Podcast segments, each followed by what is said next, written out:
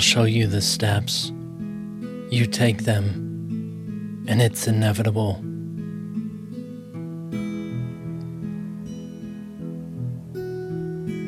These are the readings of the lessons of A Course in Miracles. Only part of a very intensive course in which guarantees transcendent experiences of alternate realities. More information at openandclear.com.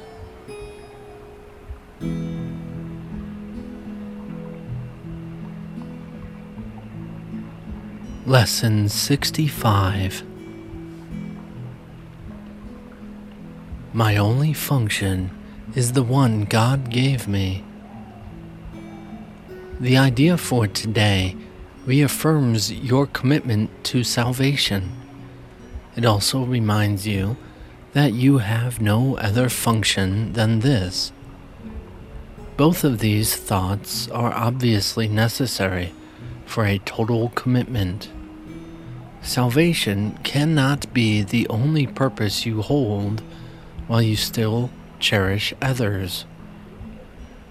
The full acceptance of salvation as your only function necessarily entails two phases: the recognition of salvation as your function and the relinquishment of all other goals you have invented for yourself. This is the only way in which you can take your rightful place among the saviors of the world.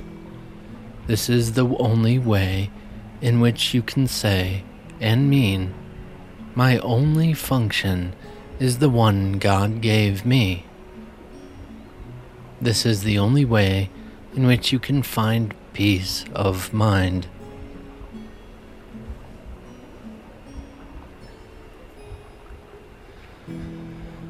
Today, and for a number of days to follow, set aside 10 to 15 minutes for a more sustained practice period in which you try to understand and accept what today's idea really means. It offers you escape from all your perceived difficulties. It places the key to the door of peace which you have closed upon yourself in your own hands. It gives you the answer to all the searching you have done since time began. Try, if possible, to undertake the daily extended practice periods at approximately the same time each day. Try also to determine this time today in advance and then adhere to it as closely as possible. The purpose of this is to arrange your day so that you have set apart the time for God, as well as for all the trivial purposes and goals you will pursue. This is a part of the long-range disciplinary training which your mind needs, so that the Holy Spirit can use it consistently for the purpose He shares with you. For this practice period, begin by reviewing the idea for today.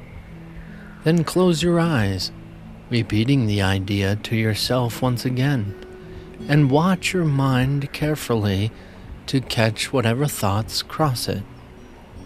At first, make no attempts to concentrate only on thoughts related to the idea for today. Rather, try to uncover each one that arises to interfere with it.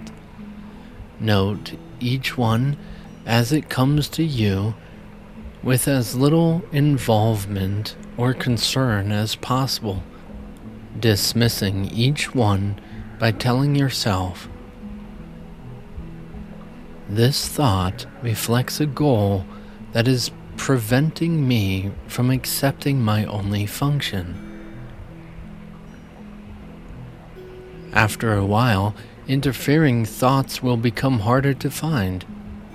Try, however, to continue a minute or so longer, attempting to catch a few of the idle thoughts which escape your attention before, but do not strain or make undue effort in doing this. Then tell yourself, "On this clean slate, let my true function be written for me." You need not use these exact words, but try to get a sense of being willing to have your illusions of purpose be replaced by truth. Finally, repeat the idea for today once more and devote the rest of the practice period to trying to focus on its importance to you. The relief its acceptance will bring you by resolving your conflicts once and for all, and the extent to which you really want salvation in spite of your own foolish ideas to the contrary. In the shorter practice periods, which should be undertaken at least once an hour, use this form in applying today's idea. My only function is the one God gave me.